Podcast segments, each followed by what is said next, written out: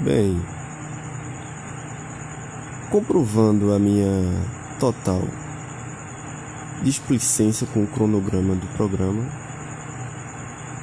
estou eu aqui gravando mais um episódio totalmente fora de ordem e sem contexto algum.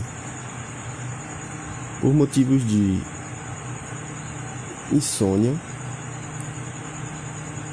e talvez parte dessa insônia seja proveniente um pensamento aqui, né? um questionamento, poderia se dizer assim, que está me ocorrendo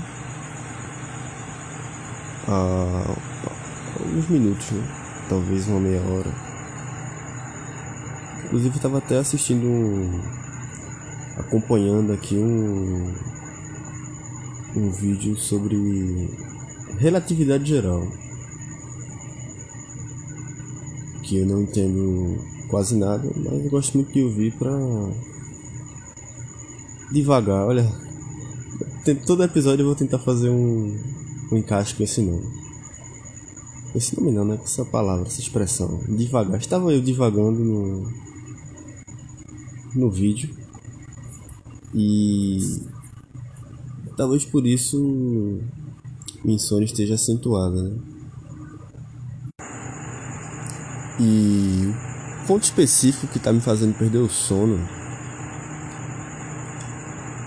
é na tocante que se refere à parte de viagem no tempo,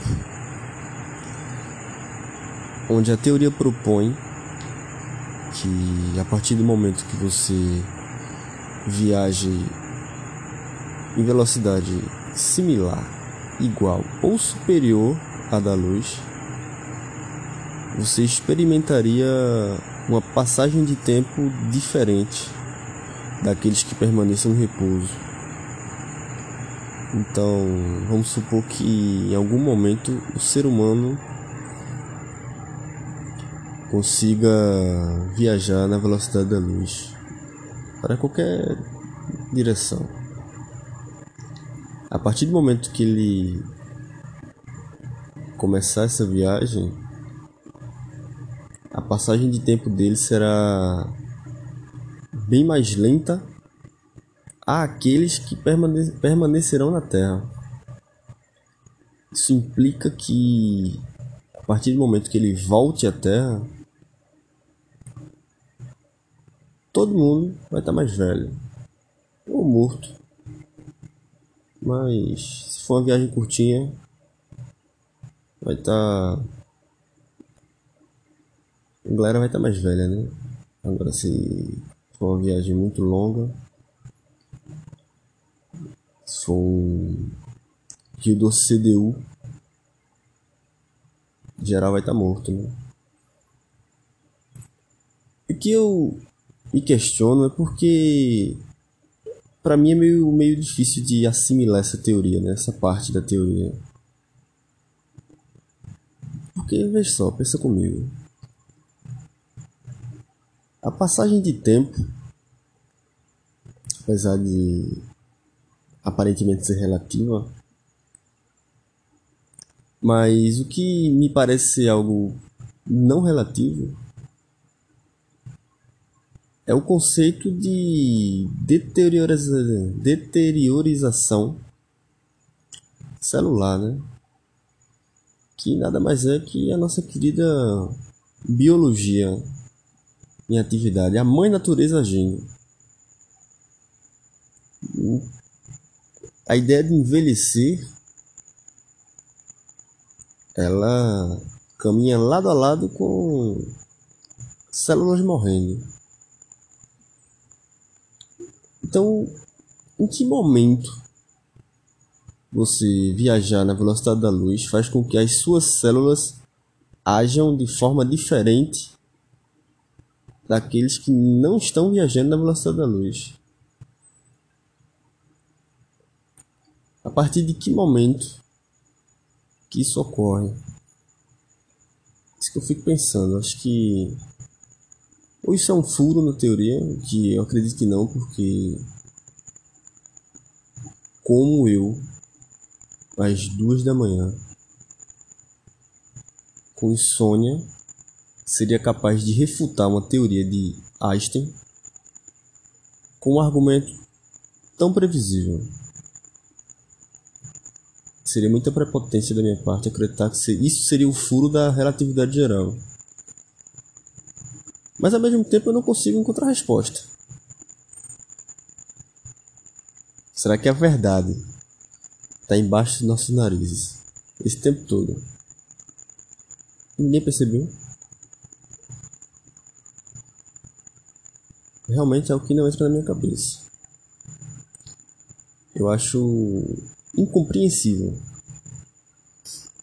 Acho que esse é o termo. Para mim é incompreensível entender que o fato de você viajar na velocidade da luz faz com que seu sistema biológico haja de forma diferente ao sistema biológico de alheios. Para mim isso é inconcebível.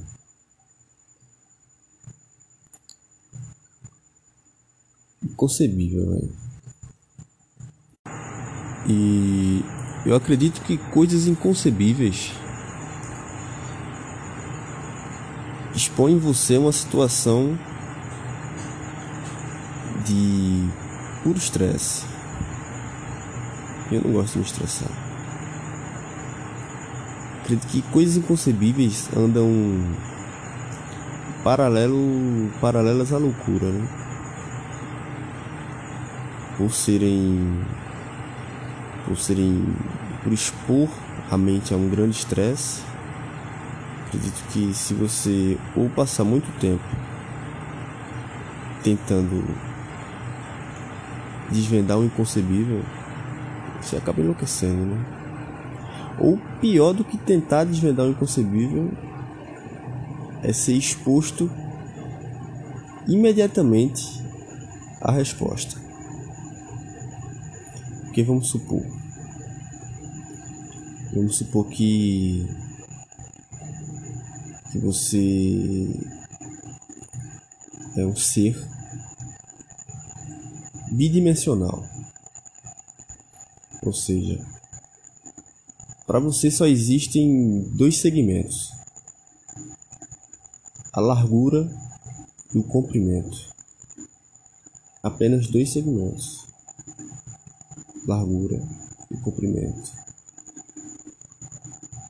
Então, esse é o mundo que você conhece. Né? É aquilo que você tem como experiência vitalícia. Mas em algum momento, sem aviso prévio, sem nem quer nem mais, você é exposto a um contato com um ser de outra dimensão. Isso levando em consideração que é absolutamente do nada. Vamos supor que você está deitado, repousando, com insônia gravando um podcast. E absolutamente do nada, uma figura de outra dimensão aparece no seu plano. Para mim isso é inconcebível. E uma experiência tão inconcebível quanto essa creio eu que lhe levaria à loucura.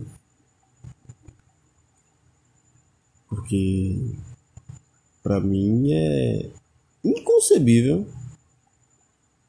visualizar um ser de outra dimensão. Isso levando em consideração que eu não sou um ser bidimensional, sou somos, né? Se você está ouvindo isso, nós somos seres tridimensionais, porque além do comprimento e da largura, nós vivenciamos a altura.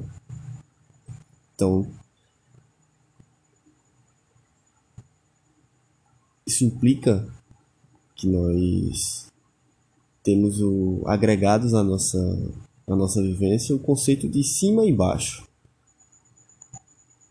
Então, além do comprimento da largura, nós vivenciamos o, em cima e embaixo, diferentemente dos nossos colegas bidimensionais, né? estão um pouco mais limitados. Então você aí, ouvinte, você aí, meu querido amigo tridimensional, tente idealizar na sua mente, faça um esforço. Não muito, né? Porque aí também tem necessidade. Um leve esforço para imaginar um ser quadridimensional. Que seria três dimensões com mais um uma direção além do comprimento, largura e altura. Então, além desses três, desses três conceitos, haveria um quarto quarto. Olha só, estou ficando nervoso. Haveria um quarto conceito paralelo aos três em todas as direções simultaneamente. Esse esse exemplo eu vi num vídeo muito bom de Carl Sagan, que é grande patrocinador intelectual do, do programa. E ele explica mais ou menos isso, né? Que um ser quadridimensional ele possui as três vertentes que nós temos, porém com um a mais em todas as direções simultaneamente. Que é completamente incompreensível, né? E eu acredito que você ser exposto a um ser dessa, dessa magnitude é enlouquecedor.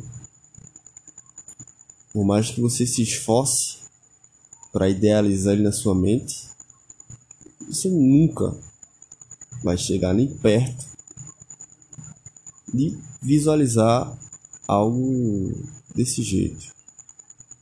Então acredito que eu aqui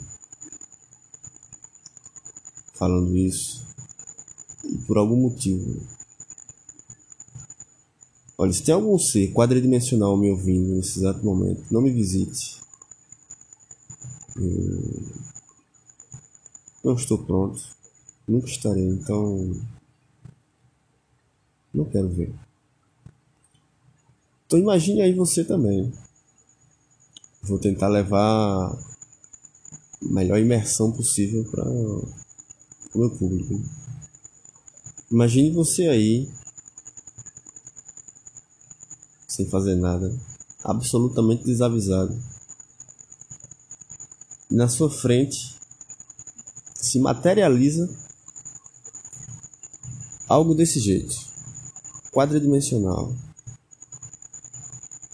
Eu acredito que seria algo meio caixa de pássaro, sabe? Você ou você é doido e vira um fanático, simplesmente você enlouquece, né? Acho que é muita informação para o cérebro. Que não é possível. Afinal, é inconcebível, né? Acho que o conceito de inconcebível está bem, tá bem explícito. Por isso que eu acredito que coisas inconcebíveis são. andam paralelos à loucura. Eu não quero experimentar isso não, hein? Eu acho que aquele, aquele ditado vem bem a calhar, velho. Que é apesar de ter muita curiosidade sobre o assunto, eu sobrevivo sem porque afinal a curiosidade matou o gato, né? E apesar de eu não ser um felino, a minha autoestima hoje está muito boa.